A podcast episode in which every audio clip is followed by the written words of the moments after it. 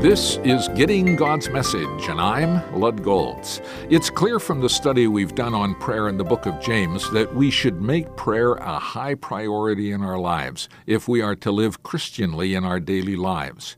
If we don't pray for wisdom, our trials and temptations will become overwhelming.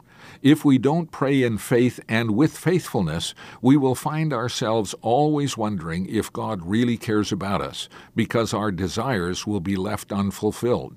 If we pray faithfully, God will give us a desire for things that are in keeping with His will.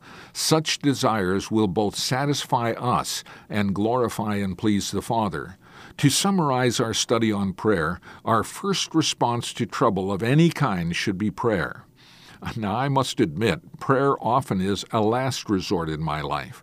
When I find myself stuck with an unresolved hurt or need, I should call on others to pray, especially mature believers.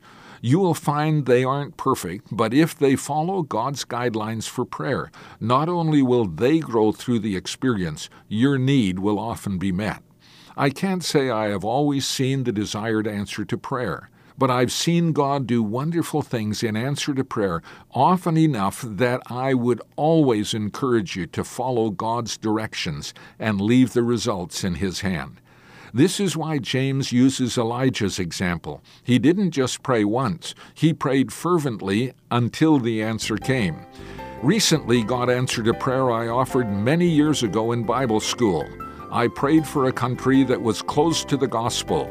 Now, this very program is being aired daily on a network of stations in that country. God truly is faithful. Amen.